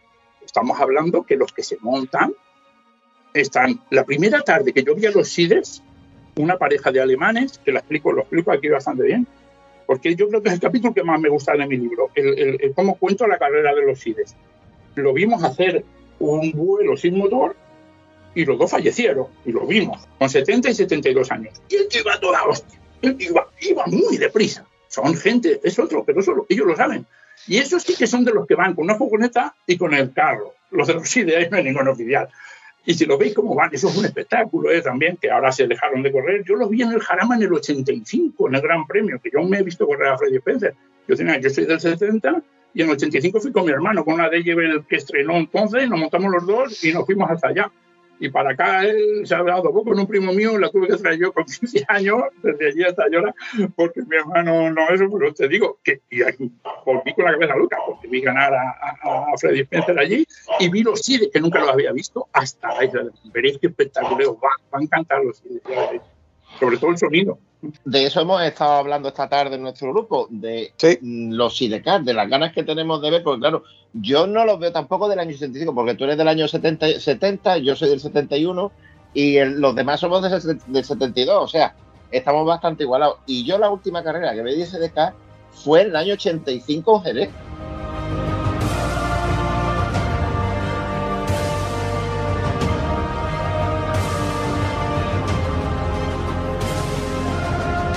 Desde entonces no he visto, no he vuelto a ver ninguna carrera. Correcto. Ninguna Correcto. Y ya los habían, los habían degradado de mundial a campeonato de Europa cuando vinieron Sí. a Jerez. Sí. Pues Ya, ahora- ahí, ahí ya, ahí ya me pillas porque yo ahí ya me, Sí, me pero vamos, ¿me entiendes? esto- Exactamente, hace muchos años. Pero no he visto Sidecar más, y yo es una de las cosas que tengo muchas ganas que te ves, muchísimo. Pero tuvieron, que hizo un poco el campeonato de Europa, que aún hay un semicampeonato que no se sigue corriendo, que es el norte de Francia, Alemania, en Bélgica, hay mucha afición y en Holanda. A raíz de, como todos corren el TT, tuvieron que cambiar los motores de 1000 a 600. Ahora corren con motores de 600. ¿Por qué? Porque hay preparadores que les hacen de 150 a 160 caballos, ojo, a los 600 actuales.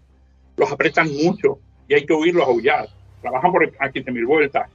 El, piloto va, de rodillas, vamos, muy devoto, delante, y el cuñado, que yo lo llamo un cuñado porque es el típico que tú le dices, vente, que nos vamos a dar vuelta. ¿Dónde? Está Coño, pero no vaya de no. Y después se va agarrando donde puede. De hecho, cuando pegan en algún sitio, a veces el atalaje, que es como se llama, pegan en algún vértice, el chaval, el pobre, sale volando. Los pierde por el, por por el camino. Y, y sí, es un espectáculo que, que la gente... Ahora, lo que no vais a ver este año son las eléctricas. Las han, las han ya, porque el último año hubo solamente ocho motos y han dicho que para el 2022 ya no hay. El TT0 ya no sé cuál. Si no veo una moto eléctrica, me alegro.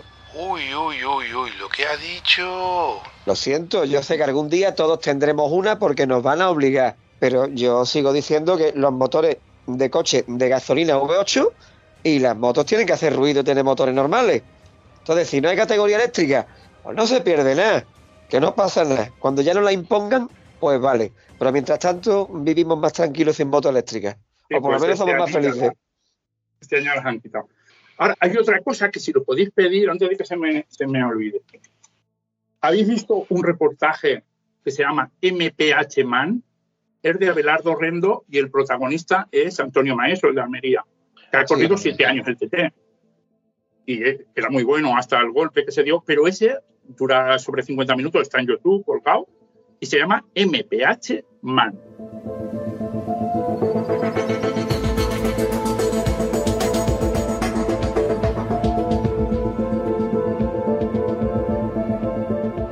Millas MPH Man y el director es Abelardo Rendo. Es amiguete mío, es el gallego y luego él y Juan Antonio de la Torre, que os sonará de la revista Motociclismo, siempre está, él siempre está hablando de pilotos antiguos, es como yo. El día, el día más, uno de los días más grandes de mi vida fue, estuve sentado en un palé con Phil Reed, nueve veces campeón del mundo y nueve y ocho veces campeón en el TC, sentado en el circuito de Teste, en el Racing and Legend, eh, que yo iba a salir en Clásicas B y él iba a salir a hacer exhibición hablando del TC con el hombre, se me daba flipado. Decía, tú no has corrido, claro, como le estaba hablando, como a vosotros, pero en mi inglés de Orza, y, y- claro, un poco atropellado, pero le hablaba de sitios y de cosas que a él le habían pasado, que yo sabía y que no se acordaba de cuando rompió la cadena detrás de Mike Halwood y perdió la carrera, cosas así. Break change, digo, sí, usted, break. Uy, ya, entonces es verdad que rompió la cadena, tal. Y eso, mira, ahora me acuerdo y me emocioné. Y me la firmó, mira, y me la dio la gorra, que es suya, su firma, de, de Phil. Y, y esa gente sí que vivió el TT de verdad. Vampiro, eh, voy a hacer la petición a ver si es posible. El, el- el contrato de Antonio y el 10%, a ver si se lo puedes dar a este hombre, ponlo en plantilla fija, que creo que tiene bastante más mérito. Yo, esto, lo de este hombre es un descubrimiento. Con el debido respeto, Gonzalo. Te recuerdo que estás hablando con un tieso. Sí, yo lo sé, pero el 10% de nada sigue siendo nada. Eso es así, Eso así, los pimientos son asados. Y además, como decía Mike Hailwood, esto se hace por amor al arte, por amor al deporte. Para el deporte, sí. que lo ponía en su carenao el hombre. Pues lo que está contando Víctor, que le pasa a esos señores, lo que ha dicho de algunos no los vas a ver a, a volver a casa, es que estos corren por amor al deporte. Es su única motivación, disfrutar de lo que les gusta.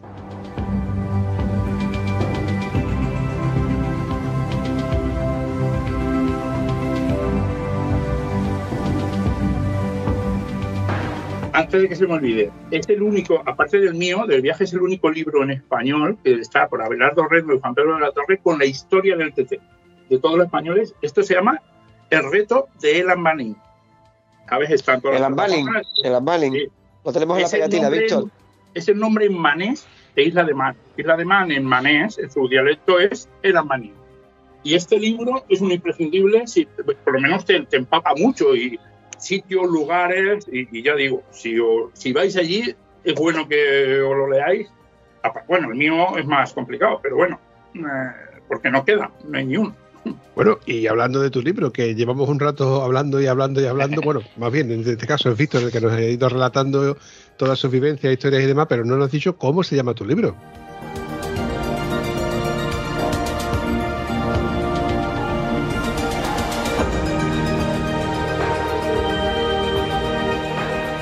se llama, eh, a mí desde pequeño lo que pasa en los pueblos, yo soy de Ayora, del interior de Valencia, y en un pueblo de 5.200 habitantes, donde enseguida lo que pasa en todos los pueblos. Y yo tenía una, una movilete con la que corría, que de los caminos y padres, no sé qué lubricante le dieron, que había un, un tiburón, me lo pegué, y tiburón, tiburón, tiburón, y ahora por la calle, si me gritas Víctor, a lo mejor no me vuelvo, pero me ponen tiburón, me gritas tiburón, me vuelvo. Y de ahí el, libro de- el nombre del libro es Un tiburón en la isla de mar. Ya lo que pasa es que tengo un, el, el- te mandé el libro, pero fue una prueba de preimpresión. Como en el formato que te lo mandé, se lo puede pasar a los tres y por lo menos ya tienen, no es realmente lo que luego se vendió, pero es más o menos un, un boceto bastante cercano a la realidad, sin fotos y eso, pero bueno, estoy bastante orgulloso. Dalo por hecho que se lo enviaré los tres. Ahora, no te garantizo que el Piti lo lea. Yo sí. Mientras no, lo utilice como papel de combate, Mientras que me No, cargan. no es solo, no es solo el libro, luego al final, como he visto que también pasan muchas cosas de estas, al final doy unas pautas, doy unas pautas un poco en cuanto a lo del viaje y, y no, no me he metido en el plano personal porque estoy viendo lo que estoy viendo, estoy viendo que es muy buen rollo, pero es que son muy peligrosos los foros, son muy peligrosos los grupos de WhatsApp y cosas Sí. así.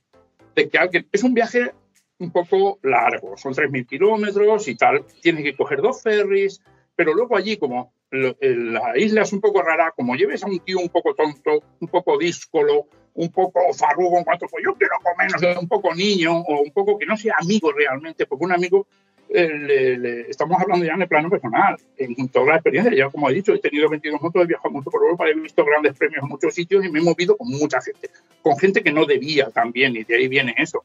Y me he ido a la isla de Man con gente que a lo mejor no me hubiera ido de otra forma. Pero es bueno, es bueno de, de que haya buen rollo por eso, porque una avería lejos, sabéis lo que conlleva, saberos ayudar, saber el rollo del idioma. Hay que ser siempre la sonrisa por delante, la isla de Man mola mucho. Caemos bien los españoles, solo por decir que somos españoles. Pero no, eso de los desprecios por la comida y todo eso, si te traen lo que no es, yo te lo digo como consejo, después ya cada uno en su, pero estoy viendo que no, y os conozco desde hace un rato y ya veo que no va a pasar. Lo único que vais a ver, coño, me han traído lo que no he pedido, o esto qué coño es, pero te lo tomas a chufla, te lo comes y ya está. O si te lo puedes- en ese plan, un poco, porque si tú vas con gente que no conoces o que las conoces por un foro y hay muy buena relación en cuanto a los posts, luego llega el día de la verdad y luego in situ de que estás a 3.000 kilómetros de tu casa en una isla con unas leyes extrañas y te monta alguna pajarraca con alguien, eres tú el que va con él, ¿eh? Y para el otro sois amigos de toda la vida, porque si has hecho un viaje desde tan lejos con alguien es porque eres tu amigo. Eso hay que llevar a eso. Es un tanto mm, peligrosillo los viajes tan lejos a sitios un poco raros, como si te metes a un sitio musulmán, a- te vas a, la- a ver la mezquita, te vas a, a Turquía, Estambul, con alguien que solo lo conoce por internet. Y luego allí hace algo que no debe, cuando hay que adaptarse a las costumbres. Pues en este caso de la isla de Man, en cuanto a hacer la- el tonto con la moto, caballitos, todo eso, no vais a ver un gran premio normal, ¿eh? vais a la meca.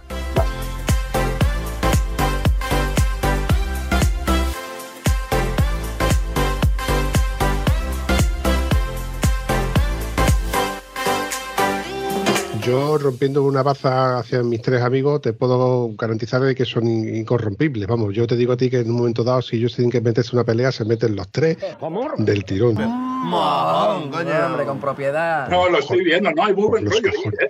Con todo, todo el mundo te pregunta por tu moto, de dónde eres, hay buen rollo, con alemanes, con ingleses, con todo, muy bien, muy bien. No, no, y, y- y además te puedo, bueno, aparte ellos ya han roto los lazos, de- me vengo a referir que ya han dormido juntos, se han visto desnudos, se han duchado juntos, se han frotado la espalda. y se-.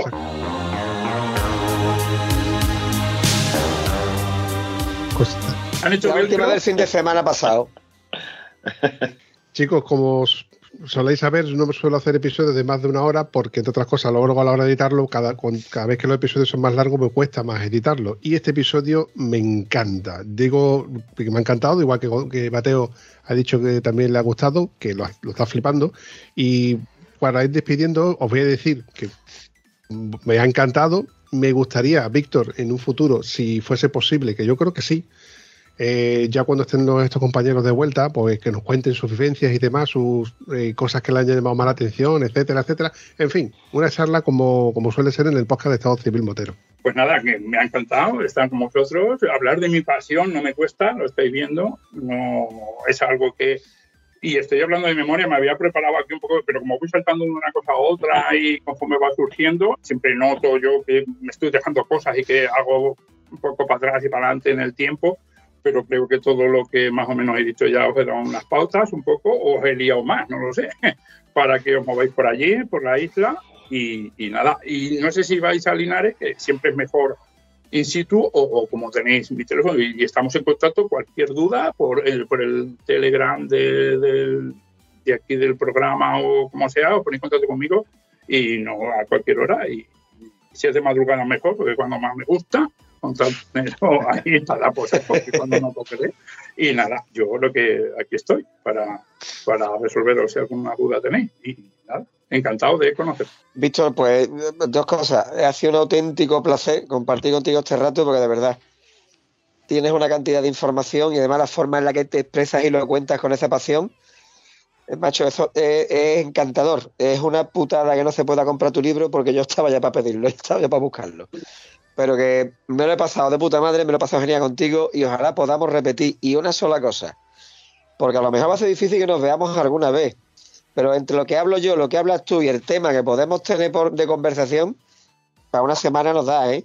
Los dos nos da. Os recuerdo que hay una quedada los días 29, 30, 1 y 2 en Linares y probablemente estemos los seis. Cierto, cierto. No cayó en la cuenta yo.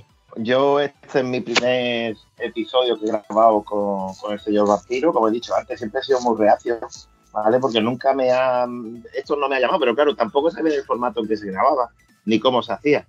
Os he conocido a todos, bueno, he conocido a Víctor, he conocido a Josep, que a Josep sí lo sigo por el, por el Telegram, aunque no hable mucho, pero sí, sí escucho. Hombre, la verdad es que mm, yo no me he quedado anonadado, de verdad lo que sabe Víctor, lo que sabe este hombre, lo que nos ha dicho, sobre todo lo de la comida, sobre todo lo de la comida, eso a mí me ha llegado muy profundo, porque a Pete también, porque ya sabemos que hay McDonald's, ¿vale? Ya se puede comer un CBO sin ningún tipo de problema, pero que la Sí, verdad sí, es que en eso no, en eso no. Ah, cerveza también hay, un montón. también pizza, pues ya está.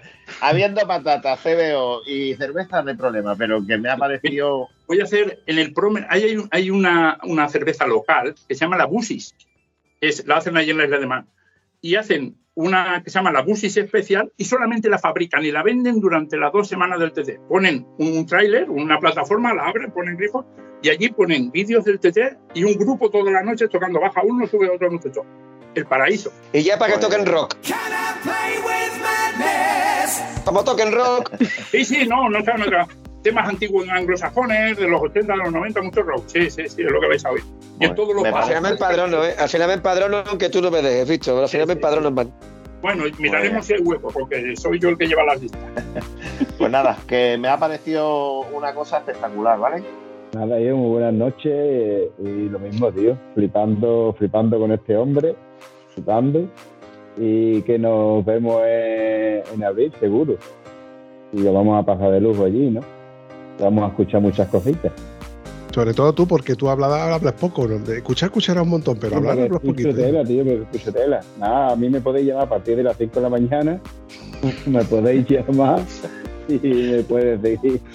Yo el, tele- el- el Telegram lo mismo, lo, lo sigo, pero, pero solo lo sigo, tío, no escribo mucho. No me quedan manos ni dedos para poder escribir. Pero Guillo, que encantado, tío, encantado. Una cosa, Muchas gracias, Víctor, por todo lo que has contado. Me parece que es ya la carrera más histórica o más épica de todas las que siguen en activo. Y nada, eso, agradecerte y, y nada, que hayas podido servir de ayuda a estos tres peluzos que hay aquí o a quien que pueda atreverse a, a subir hacia arriba, hacia la isla. Muchas gracias. Nada, vosotros ya digo, se me han quedado muchas cosas en el tintero, de cuántos barcos y todo eso, pero como estáis ya eso, no hay. Y ya digo, cualquier cosilla que tengáis, no tenga ningún reparo en preguntar, ¿eh? lo que sea y de lo que sea. Estoy a vuestra disposición.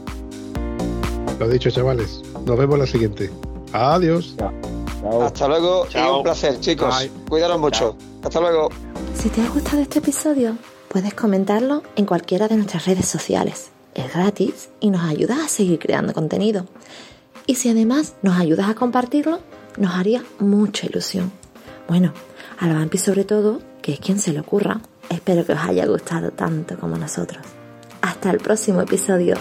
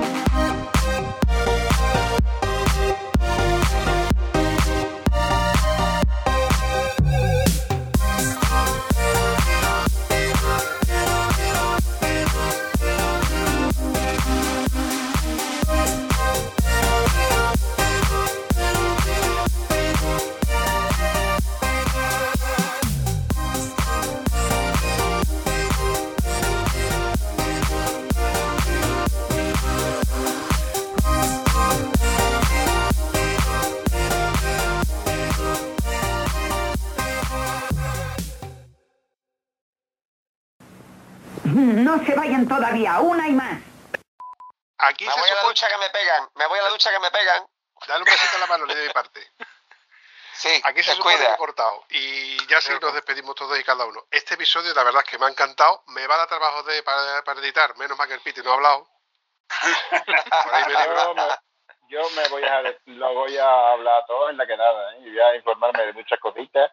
Es que me quedo, me pongo a escuchar, tío, y me quedo flipado, tío, la verdad. La quedada, la quedada va a quedar muy chula. Yo no, me, me interesa tanto como que vaya mucha gente como que no venga mucha gente. Mira, Hombre. se me han quedado colgados Juan Carlos Toribio, no puede venir, Oh. tiene ya la agenda completa.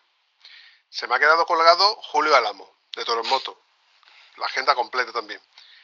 Eh, tengo un par de colegas más que tampoco van a poder venir. Eh, Coco Llabrés está en el aire que pueda venir o no pueda venir. Juan Carlos Padial viene. Mario Montoro no puede venir. Juan Carlos Padial es el hombre que le falta una pierna. Sí, ¿Os acordáis? sí. Vale. Viene Alberto Bior, viene con la Brujona, que viene desde Asturias. Viene ah, Sara, Buba, Sara y Buba, vienen los dos, que vienen desde Valladolid. Viene mi amigo Toño de Moteros del Norte. Un Pues segundito. Una pausa. Hola, Josep. Putea, putea. Ahora, ahora. Muy buenas. Al final me ha dado tiempo de hacer todo lo que tenía que hacer y volver. No, porque aquí la ametralladora no suelta de disparar. No falta- Ya he visto, No me de hablando. Cuando veas, cuando veas el vídeo lo vas a flipar. Los otros dos están calladitos, fíjate tú, por eso te lo digo todo. Bueno, pero sí que es verdad El que Piti no ha hablado. el Piti está aquí. Ah, pues está allí. El Piti ha hablado. Está Estoy observando. escuchando, tío, que este hombre no se puede dejar de escuchar, coño. Este hombre no se puede dejar de escuchar. Estarás de acuerdo conmigo, Piti, de que este episodio no Eso, podía, por no podías favor, perder. quiero que lo repitas a ver si lo oye mi mujer.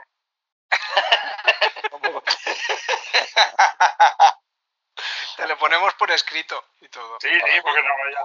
Está tirando cosas. según estoy viendo, tienen mi talla, tienen la talla de Supermacho, XXL, ¿vale? Entonces las mías te van a quedar bien y yo estaría muy gustoso de que llevara, de que tuviera una camiseta nuestra. No se te oye, vampiro. Lo siento. Estaba tosiendo y cuando toso eh, le doy el mute, no como el, el mamón del, del Mateo que cada vez que tose se le escucha. bueno, te contesto. Vampi. Empieza al principio, churrita. Empieza el churrito. Perdón, Eh, de- perdón, perdón. Te corto los Perdón. jueces Ve, ve, este es mi primer podcast, se nota, ¿no? de esta parte y a ver si el Piti me escucha. Piti, ¿tú me escuchas? ¿Tú, tú te has ido Te ya? escucho, sí, te, te escucho, te escucho. Ya, ya, ya, tú te más que Piti, escuchas. lo que, lo que más me gusta son tus auriculares que son de tu hija, De la que te sientan divinamente. Te- Te sientan divinamente. Si ya Yo no me tuviera venga. a las, a las tres supernenas al lado, ya esto era. del canal Disney. En el más machote de los tres, digo de los cuatro. Bueno, yo sé que con Víctor le tiramos de la lengua y empieza a, es una metralladora de palabras. Me encanta Sí, porque yo, a mí, yo no me levanto de la cama hasta que mi mujer me llame, llame para cenar, vamos, si hace falta. a mí me Yo encanta que se por- acueste conmigo aquí visto a mi vera. ¿Cómo? Que, que ya que este está hablando ya de amor entre hombres. Gonzalo, con Gonzalo y con el Piti, yo eso lo tengo visto. Si se quiere venir conmigo, no pasa nada tampoco. Nosotros ya hemos compartido habitación y cuerpos desnudos. Que todavía no hemos llegado a esa parte. Espérate, espérate, espérate. Venga. Gonzalo, acabas de perder tu puesto de oráculo. A los cojones. Hay que que este comerle hombre- los huevos. A este hombre hay que comerle los huevos. Pero además por tiempo. Además ahí disfrutando. Yo me pido Es que- primer. Vale. Después Yo- para ver Piti y el Juan y yo mientras miro. Yo voy a hacer una pregunta, ¿vale? Despídete y luego, luego lo pongo al final. Pues, Un placer, un placer, un placer y un placer. Bastante placer, ¿no? Que sois todos feos. Eh, que tú a mí no me conoces en las distancias cortas, ¿eh? ¿Verdad? ¿Eh? Ni con una capucha. Yo soy muy agradable, además me ducho todos los días y utilizo desodorante de marca. Eso se lo no dirás a todas. Tú estás disfrutando, ¿verdad, Josep? Sí. Sí. Yo lo volví a sufrir. Y pues no es porque sea yo, pero os va a venir bien esto. ¿eh? No, no vais a cualquier sitio, vais al mejor sitio del mundo. Os vais a querer empadronar, pero no voy a dejar porque soy el amo allí. Juan, y te veo sin pescuezo. ¿Has comido mucho este fin de semana? No empecemos, tío. Maricona. ¿Lo habéis entendido todos? Perfecto. Sí, señorita, sí, lo he entendido. Sí, Sí, papá. Hostia, cabrones. Se te escucha con el eco de la habitación y como que el micro es un micro antiguo, de ordenador antiguo. Uy, antiguo, tienes en blanco y negro, madre mía, antiguo. antiguo, dice. Eso con manivela, ¿no? De los que tienen un cuadradito al lado para darle con la manivela. Tiene el precio, tiene el precio en pesetas. Dice que sí es antiguo. Más, que más antiguo que una Norton Max. Así sí os veo todos completos. Vamos, que Mateo casi se sale de la imagen también. Tú estás huyendo, Mateo, tú estás huyendo. Vale, os veo mejor. Un poquito de seriedad. Luego vendrán los zascas y los pinchazos a partir de mamones. Mateo, tú lo que querías era hacer un striptease delante de la cámara y hasta que no lo has hecho no te has quedado tranquilo. No me digas que, que se está viendo, tío. Estaba a punto de apagarlo porque estamos en horario infantil estamos. entre mis hijos. Ya que estamos. A tomar por culo. A tomar por Desagradable culo. eres, hijo. Mateo, te toca. ¿Me toca qué, cariño? Ponte ya. ¿Eh? Mateo. Vale, me voy, me voy, me voy. Es que estaba aquí todo el mundo hablando. Yo pensaba que no se escuchaba. Me voy, me voy. Hombre, yo más que se da cuenta que era él. Me voy fuera, me voy fuera, me voy fuera. Espera, espera. Me recuerda el primer episodio que grabé con Antonio y Ira Tampoco hablando por teléfono al si no los perros, si no los perros me Qué lástima de hijo, qué lástima de hijo. No puede ser. Vea. Lo que va a salir ahora esta vez. Repite lo que has dicho, si tienes huevo. Tú no te has visto nunca una polla tan cerca de tu boca. ¿Me has escuchado? Qué cabrón. Te ha escuchado todo el mundo, hijo de la gran.